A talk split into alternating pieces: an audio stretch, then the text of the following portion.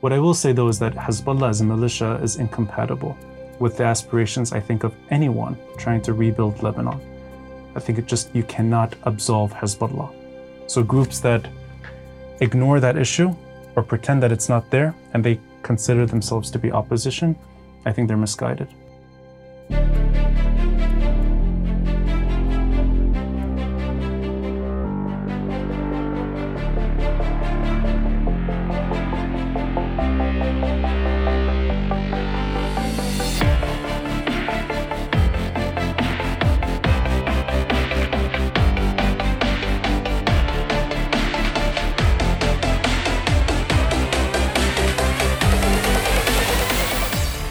Shatah, welcome to Polytalks. We're very happy to have you with us tonight.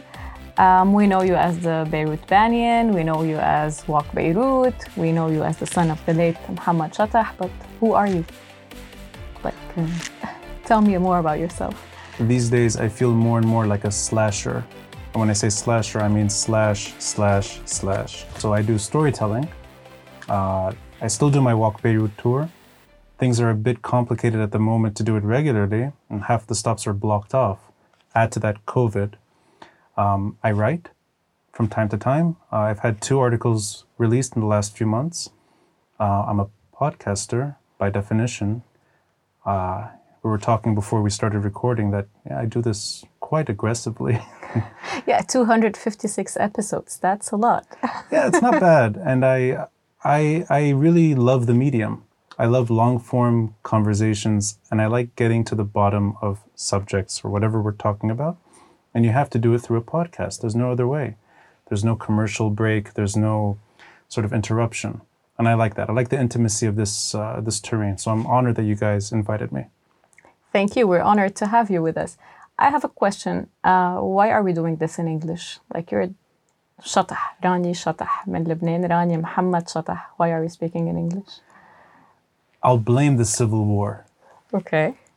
Uh, I was born abroad. I was born in Texas. So I think that is the first problem. Uh, the second is that Anna, oh, here we go, Anna. Good. we tend to speak Lebanese on hey. uh, Polytalks. So Anna, I, please go ahead. The, the emphasis was not around, I think, in school and later in life. I just, I missed out on it. And I spent too much time away those were the Civil War years. I guess بالبيت, yeah, we used to sort of خبز بين اللبناني والإنجليزي. My mom would sometimes use French, so I think uh, it was a Lebanese household. But um, you make a valid point. Uh, my my Arabic is not is not proficient enough, and I think I may have once referred to sovereignty as fishing. Okay. And I think it's Siede versus Sayade. Yeah. So, Siede, that's, that's yeah. So, since then, I've avoided. The, I don't really want to talk about fishing when it comes to the geopolitics, the fishing concerns. So I'm more comfortable in English, for better or worse. All right.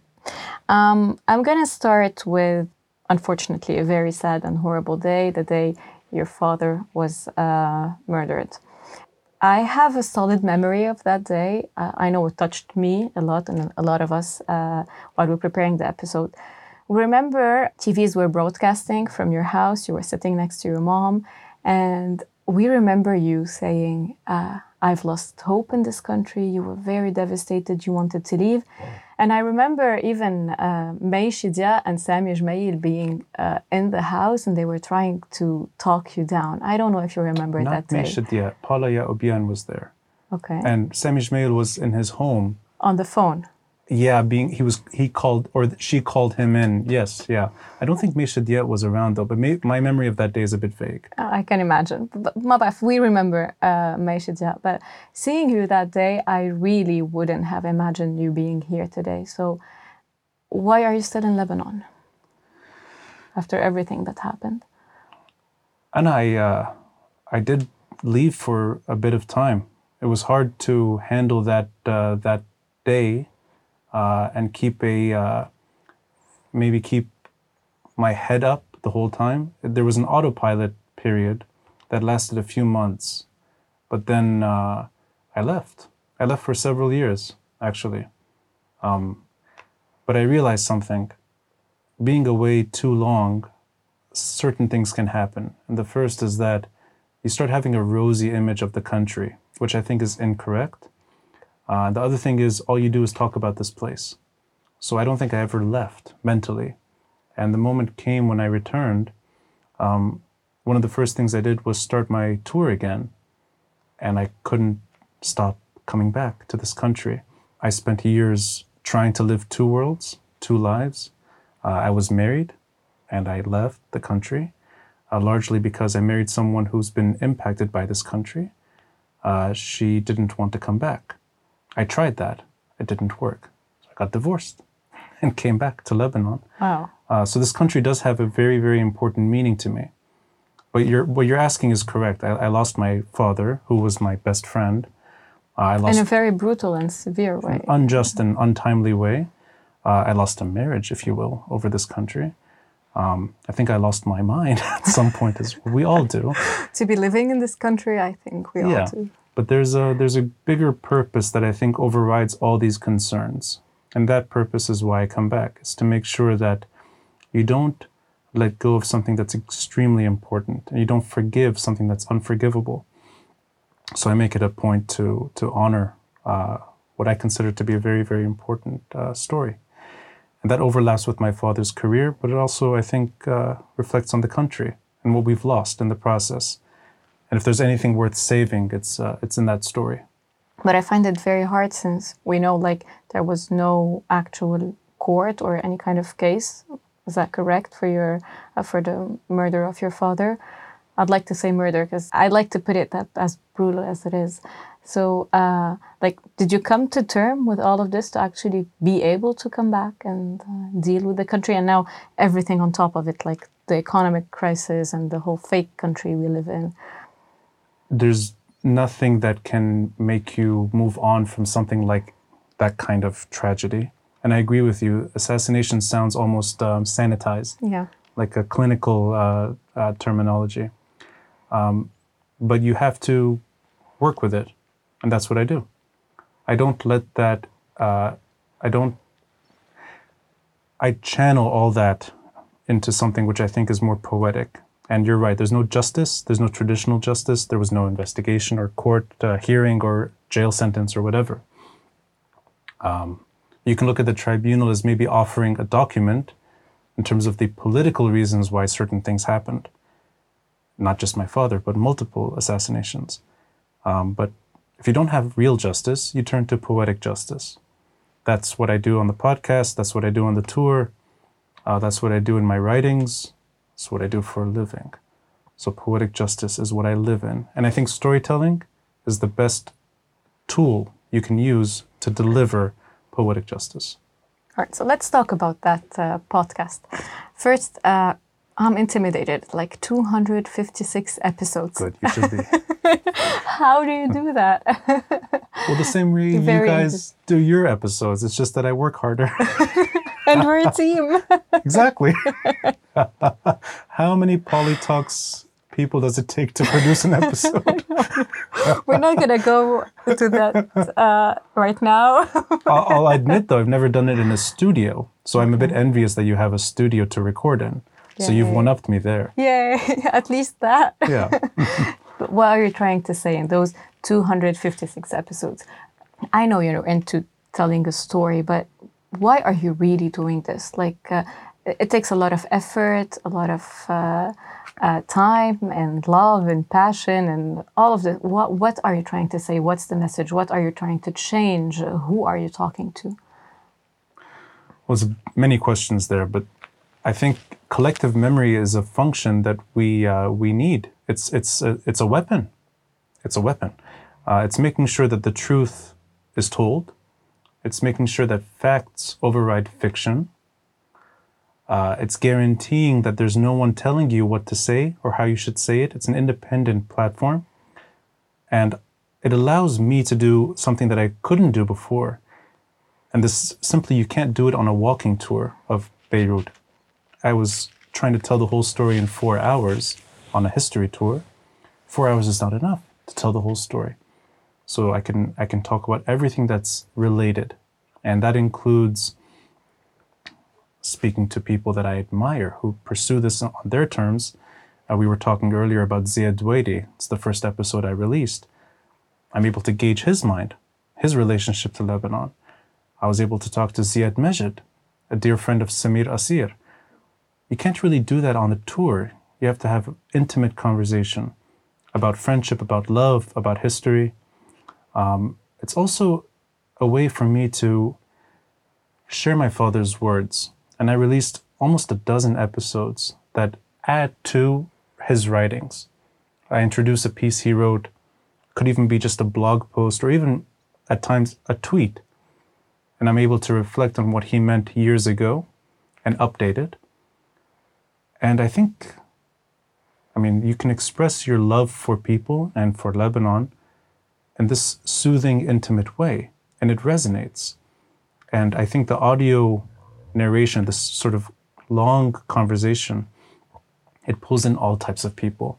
I've received messages from die-hard Hezbollah supporters who tell me that they're changing their mind, not just because of me, but I'm one of those voices that maybe steer them away from weapons and violence. Uh, I've received messages from people that I don't necessarily identify myself with, but they are on the complete other side of the spectrum, telling me to be harder and harder and harder, but that they still appreciate the moderation and the diplomacy. So I think it's it's able to pull in a wide variety of, of people that are trying to understand what's happening. And uh, the statistics, the numbers are all over the place. I have a huge audience here, but I also have a big audience outside. So it's the Lebanese abroad as well that are tuned in. So for many reasons, I still de- I, I love this medium and I explore it on my terms. And I think that's what's fun about it too, is that you can. It's the wild west of of whatever this is, internet radio, whatever you want to call it. So I, I have fun with it too, on my terms. you receive a lot of uh, messages, you were saying, but do you receive threats? Because you're very like I'm gonna say vocal, like you pinpoint stuff. Like you say Hezbollah, you say things as they're supposed to be said. So do you also receive threats? Aren't you afraid, especially with what happened with your father? I'm not afraid, but I don't talk about the th- the threats whether they exist or not because I don't like to give that to them.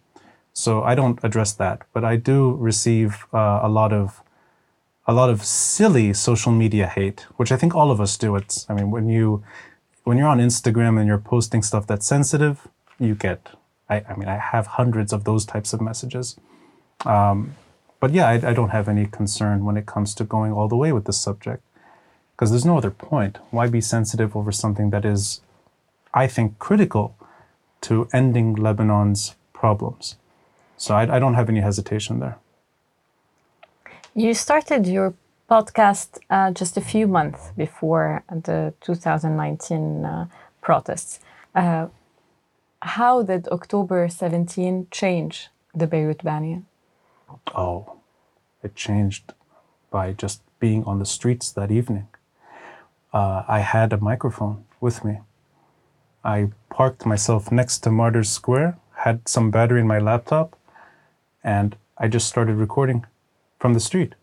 Wow and it you can't i it would have been very strange to talk about food or tourism or lighter subjects when that was happening. So i actually i shifted the i i ended what was the original theme of the podcast which was episodes that link back to back like a banyan tree hence the name the, ban- the beirut banyan. Um, and i dived deep into the protests. And a lot of these episodes were recorded in Martyrs Square. I had a co host for, for about three months, recording from Martyrs Square every day. And I was doing my own conversations where protesters would leave Martyrs Square, come to my apartment, and we record. So I, it, the focus definitely changed. And from Sulta to Killun Yani Killun, where do you stand after October 17? What do you mean by that? So, you know, we all went to the streets and we all said Kelon Yani Kelon. At a certain point, we used to see people on the uh, TVs like being asked, Kelon Yani Kelon illa Hariri, illa Walid Jumblatt, illa Gebran Bassil, whoever. So, uh, where do you stand between Sultan being like anyone, liking anyone in the Sultan, believing that somebody is doing a good job, and كلون Yani كلون. I think binaries are boring. so I don't know if you can answer these types of questions with supporting or going against a slogan that's born out of the street. I think slogans that are screamed out loud are justified. I think anger allows you to express your way, express yourself in any way you choose. And I think that slogan served a purpose on the street whether or not that slogan actually means every single individual that's been associated with this country's history since the Civil War is the same, no, that's obviously not true. Um, I, I, think it'd be very hard to put Bassel Fleihan and, um, you know, Ali Hassan Khalil in the same Killon Yani Killon slogan doesn't make sense. Or for that matter, um, Hassan Diab and Saad Hariri are not the same person. So there's nuance. There's nuance. And people that were killed, like Bassel Fleihan, or anyone in the last 15 years, I think are automatically exempt because they're actually anti status quo. They, in my opinion, what they wanted resonates on the street, or October 17 is in line, I think, with their, uh, with their demands. So I think they, they don't need to be lumped in. And I think it would be unfair to accuse everyone of the same level of corruption. So, I mean, without going into names per se, but I don't think Samir Geagea and Nabih Berri have the same weight when it comes to corruption. But that said, anyone involved in the government up until October 17, let's say until October 16, they were either a direct or indirect consequence of what happened. And in my mind, that heavily depends on the Syrian regime and Hezbollah in the last stretch. And I think it's fair to say that they are all either part of the problem or are perhaps preserving the problem, intentionally or not. So killun yani killun could make sense there, but you have to nuance it in, in some ways. So sulta and killun yani killun, I don't think is a, I don't think it's the right way of dividing uh, the subject. You mentioned the Syrian regime, and I remember when we were on the streets in 2005, our parents used to say, like, we used to see them talking about the Syrian regime, like, uh, inside our living room and trying not to get it out. And then we started saying, سوريا يلا برا ما بدنا جيش بلبنان إلا الجيش اللبناني and they were saying back then انتم جايين it's never going to happen and eventually the Syrian regime was kicked out uh, of Lebanon somehow today back in 2019, Kamena, we did hit the street again, and we heard our parents saying the same thing like, we're never going to get rid of these people. They've been here for the past 40 years. Uh, you're losing your time, you're closing the roads, you're. Uh, and then we went back home, and some, not everything changed, let's say. Mm-hmm. let's give it an optimistic um, approach. But do you believe that we're going to kick this political system and political figures and nizam out of Lebanon, just like we kicked the Syrian regime, or that's never going to happen. We have to face them. We have to phase them out. I don't think you can compare the Syrian regime's occupation of Lebanon and the system together. I don't think those. That, that's a false comparison in my mind. Um, I don't think the system is occupying Lebanon the way the Syrian regime occupied Lebanon. And I think didn't they do worse to Lebanon? Like they're Lebanese and they did worse to Lebanon. I think it depends what you mean by system. If you mean the current group that is running the country, yeah, let's uh, let's say that. yeah, I don't think that's the system. I think that's the byproduct of a lack of sovereignty in this country. So in, in my mind, the Syrian regime occupying Lebanon and what we have right now, I think they're they're in a way they're part of the same problem but the system itself, the quota, the uh, that you have a Maronite in Ba'abda and Shia and uh, Speaker of Parliament has to be Shia or Sarai has to be Sunni, that, that stuff, I don't know if that's going to change. I doubt it. My gut feeling is that you put all of us today on a boat and let us sail together in the middle of the Pacific Ocean. I have a feeling that we're going to have a Maronite captain. and a, a Sunni uh, whatever captain as well, and a Shia captain, and they'll they'll take turns with the ship. I, and I, we will sink. I don't think so. No, I don't think so. I don't think that is the reason we sink. I think we're sinking for other reasons. And I think the system is outdated and needs a lot of improvement. And that's, that's obvious. We should have a Senate. We should have many things that would remove uh, commu- communal friction from Parliament. So it belongs in a better place. But I don't think sectarianism is the reason Lebanon crashed. And that may not resonate with the average voice on the street. But I think sovereignty is the bigger concern. Sectarianism, you can put it in a place that works, and differences are not bad. Diversity is actually healthy for a society. But not being able to hold your leadership account to account, or for that matter, not being able to make big decisions without getting the green light from other countries or other regimes, or not being able to determine war and peace via Hezbollah. I think those are much, much more important and much more critical than sectarianism. But but so you think you're saying that we're gonna have to phase it out? We're we're it's, we're not gonna wake up one day and feel like, okay, today we can start rebuilding Lebanon. Phase what out? Face this political group.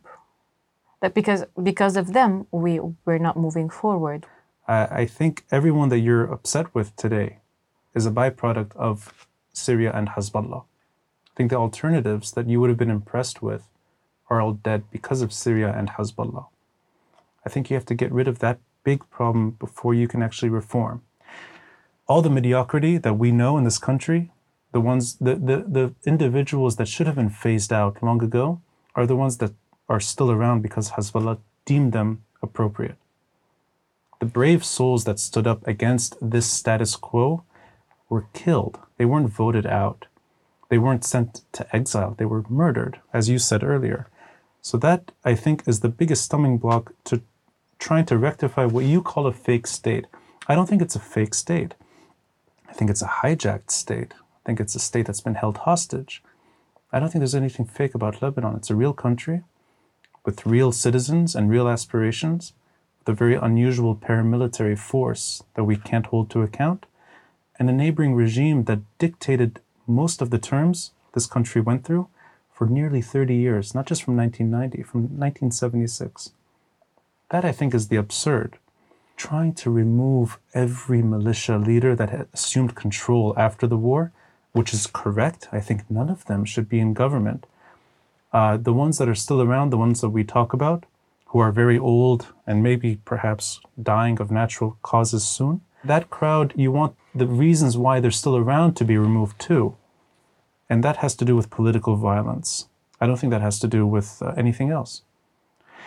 The worst tendencies that expressed themselves during the Civil War are still with us because we have a huge problem that was not dealt with from the Civil War. You can't move on from that. You, you have to address that concern. That's, that's preliminary. That's not something you can deal with later.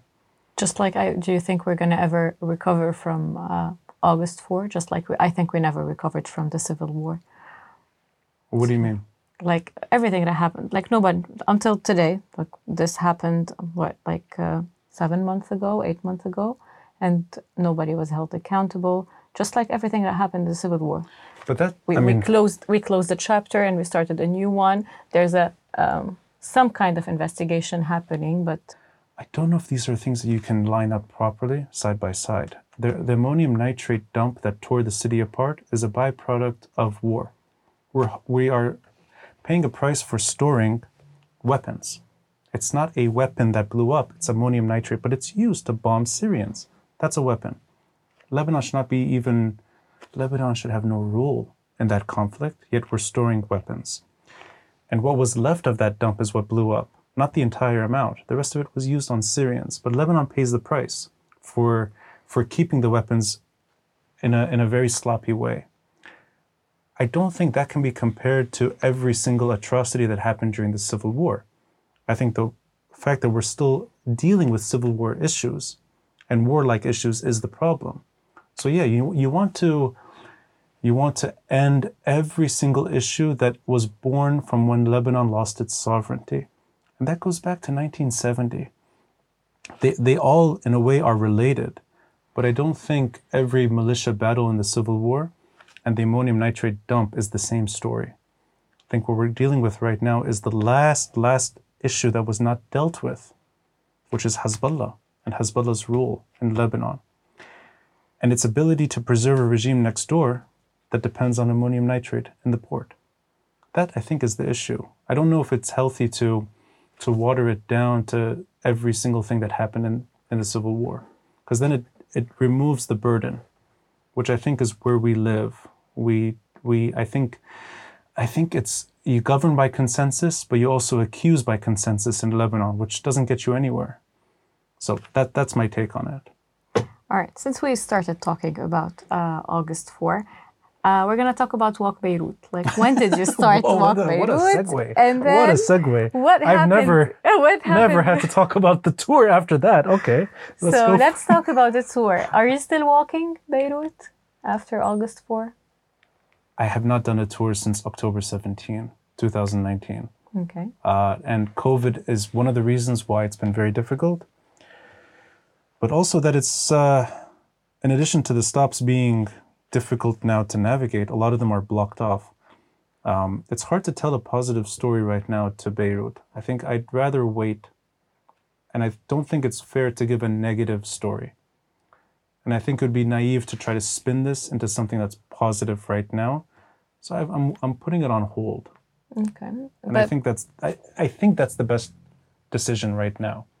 but you, that person who really walks Beirut and walked Beirut uh, a lot, uh, how different is Beirut today? I mean, we all know how different it is simply by having seen what's happened the last. I mean, city has has plunged itself into darkness.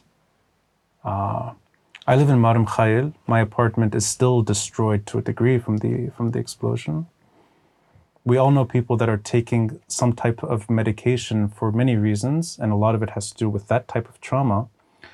Uh, I, I think the city experienced an assassination. I think half of the city was torn to shreds. That's a collective trauma that you can't uh, you can't move on from easily, or if you can, it's very difficult. It might take a lot of time.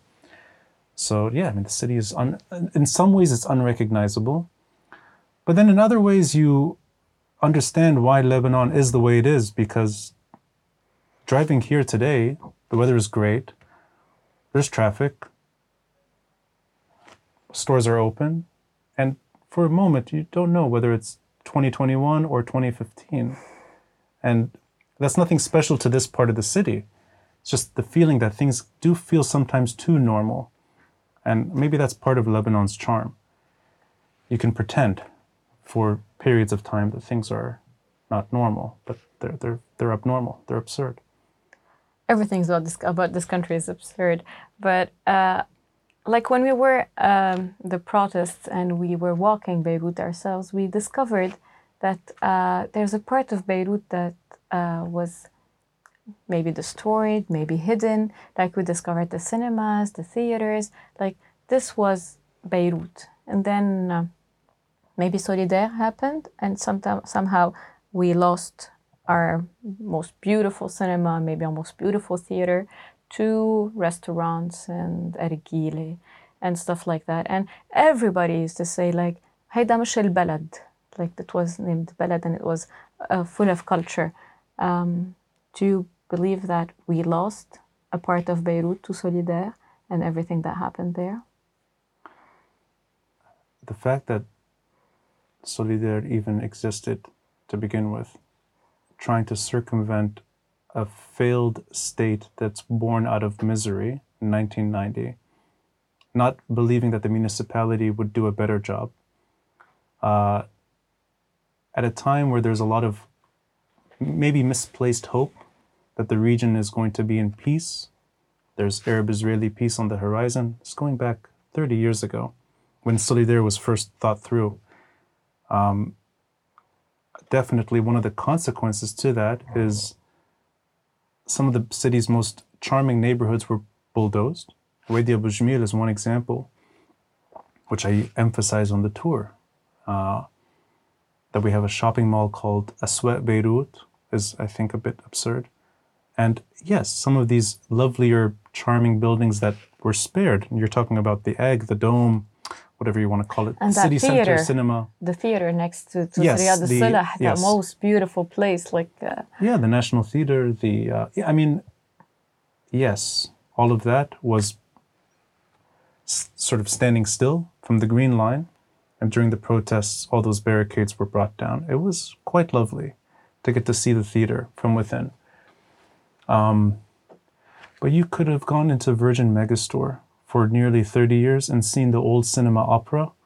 And I don't think people were caring that much that that was a beautiful cinema as well. That's where they were buying their music and their books. I don't know if there was a much collective concern that these were things that were worth saving. But I agree with you that yes, private enterprise in place of what should have been national healing, yeah, it, it did remove a good chunk of the city's charm. But I don't know if the municipality would have done a better job. My, my hunch is that all the reasons that Lebanon is still disfigured, that go back many years, are the reasons why something like Solidere even exists to begin with. what's your favorite spot in Beirut? Oh, that's hands down Martyrs Square, but not for the reasons why we talk about it. Uh, I love looking at what the city looked like a hundred years ago. The tour, it was very hard to stand in Martyrs Square and really show what it looked like. So I spent a lot of time uh, bringing that part of the city back to life. I think that's it was the most charming part of the city it still is the most important historic landmark. Uh, but I love standing next to the statue, and I love, I love thinking about how it looked like not too long ago, there.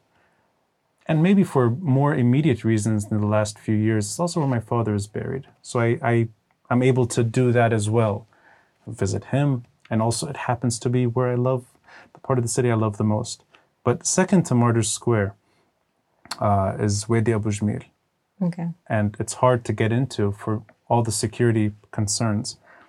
But that Beirut has a huge synagogue in the middle of the city that no one knows about.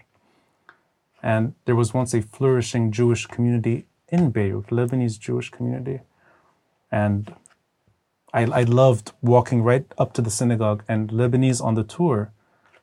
For you could see it on their on their their expressions What the hell is this doing here? And I love that. We all had that first reaction when we saw the, the synagogue in uh, Wadi Yeah. I mean, it's it's beautiful. It's it's it's been re, it's been fixed. It's been restored. And then you have Lebanese who they've walked down or driven down a street nearby, never knew that just around the corner, there's something that is majestic and almost taboo to discuss right in the middle of the city. So I, I love bringing that part of the city to life as well. Do you have a least favorite part of uh, Beirut? uh, this autostrad here next to صوت لبنان is very كتير بشع مفرق AUST عجت سير what's that uh, فواكه place here the, Yeah. I forgot the name Eh, the um, traffic that it causes هيدي أبشع يمكن أبشع منظر هيدا بلبنان. هو. هي هون. what a sissy I, I'm not a fan of traffic Okay. I So- can see that. yeah. And you have to drive in this part of Beirut. You simply can't. I cannot walk to Sot Lebanon. You have to drive. So maybe the tr- the congested parts of the city are the least interesting to me. Um, do you, when do you think we'll go back to walk Beirut and have the walk with you? You have to end coronavirus. You have to make life a bit more bearable. And you have to remove all the security barriers that are blocking half the stops. So 2042. Mm, yeah. You're being a little too optimistic. I, I think in a few years, hopefully, I, I don't know, actually, I don't know. I'm okay if it's indefinitely on hold because I did it for 15 years and I loved doing it. And I took thousands, tens of thousands of people across the city in a way that made sense then. But the story changed. And maybe I'm not the right person to tell the story post Infijar, post Saura, I don't know. But if I do it, it'll be in a way that honors the city and keeps things positive because it cannot be a negative tour doesn't make sense to beat down on Beirut. Beirut should be celebrated. So maybe one day I can do that again. And uh, who are you betting on first for it, for them to bring back uh, Beirut and Lebanon to its? I don't want to say bring it back to its golden years. We want better years. We don't want to look to Raja Ammar Lebanon anymore. That's it. We want to build Lebanon and never have to go back to that song anymore. But who are you betting on the youth, some kind of a political party, these new uh, emerging political parties from the Saura. Who are you betting on? I'd like you to push back if you disagree, because you haven't disagreed on anything yet. So if you feel otherwise, you should tell me. I think the future is with civil society. Okay. I don't think the future is with the current political crop. And the reason I say that is because civil society is waking up to the reality, slowly, that Hezbollah is the wall. And you have to confront political violence to get to the right destination. And I think in their heart, civil society, for the most part, they're diverse, they have maybe a multitude of ideas. I think they care the most about the future of this country. That's my sense. And I think the old political guard are fading slowly. They'll, they'll be with us for years to come, but I think long term they won't. And civil society will have to confront Hezbollah. They were very afraid when the revolution started. Exactly, and I'm glad you said that. Uh, I think they were the right team to step up, and they didn't. But they are now. And I don't think it's too late. I don't think these groups that are forming now are necessarily at the maturity level they should be when it comes to confronting something so severe. And at the end of the day, I don't think you can solve Hezbollah from home. I think that I think that requires a much bigger bigger uh, program when it comes to disarming something like Hezbollah. Those are those are debates that have to have that they have to happen outside. But when they do happen, and if Lebanon is given some breathing space, I think these civil society groups will be the ones to step up. I think. My biggest fear is that we're going to face, uh, whenever the next elections happen, what, what we faced back in 2018, 17 was it? Um, the, the la- the Uh, last 18, election. Um, yeah. So uh, we were confronted. We were confronting the sulta and all the political parties with two, three, four, five lists sometimes of candidates coming from uh, different uh, civil society groups. From your episodes and all of your guests and walking Beirut and your friends, do you really feel that this is going to change in the upcoming elections? Because like we're saying now on TV, so many press conferences of so many groups and so many uh, coalitions, and like I'm scared that we're gonna just be just facing the same problem that we faced back in the in 2018. March 14 was murdered by one group. The spirit wasn't killed, but the leadership of that group, of that movement, the ones that mattered, the ones that were trying, were decent. They were killed. Uh, civil society has been hit by Lukman Slim, so they're now in the same camp. They, I don't think anyone can yield much progress in Lebanon with the current status quo. I think it's the moment you start infringing on that security issue, you get murdered. So civil society is not spared. But if things were to improve for Lebanon outside of Lebanon, if Iran deemed Hezbollah less less important for its own survivability, and Lebanon has the breathing space, I think civil society should be the one, should be the group that steers things uh, forward. But not just them any political party that can reform and match the aspirations, I think should be celebrated too.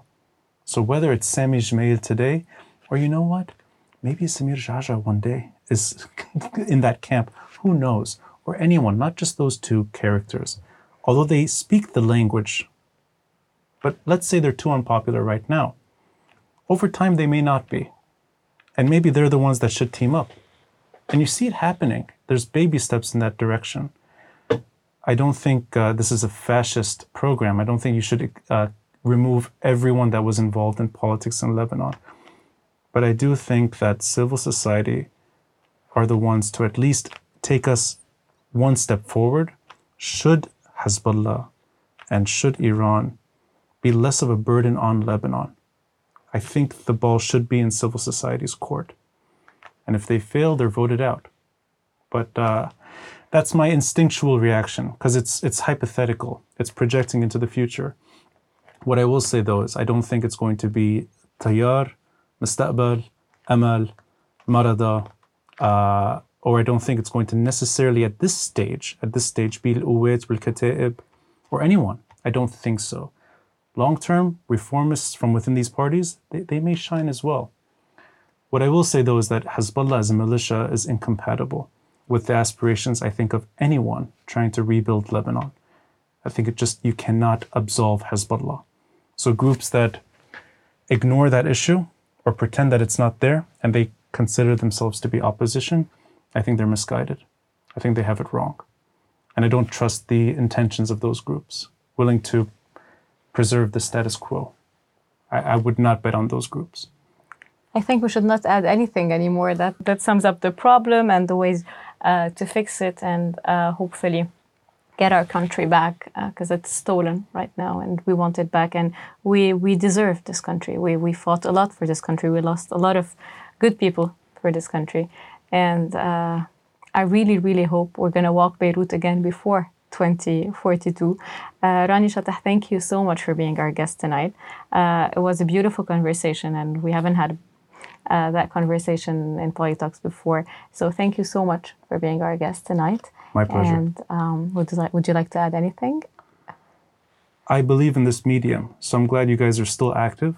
And uh, when you go video, if you buy some fancy equipment, I'd like to steal it from you because my equipment is not fancy. we so, believe in sharing, so sharing is caring. Good. We will. Thank you so much. Thank you. Thank you guys for listening. إذا حبيتوا الشو بليز اعملوا سبسكرايب على الفيفورite podcast app تبعكم Apple, Google Podcast, Spotify, Stitcher. And you can always check our website polytalkslb.com.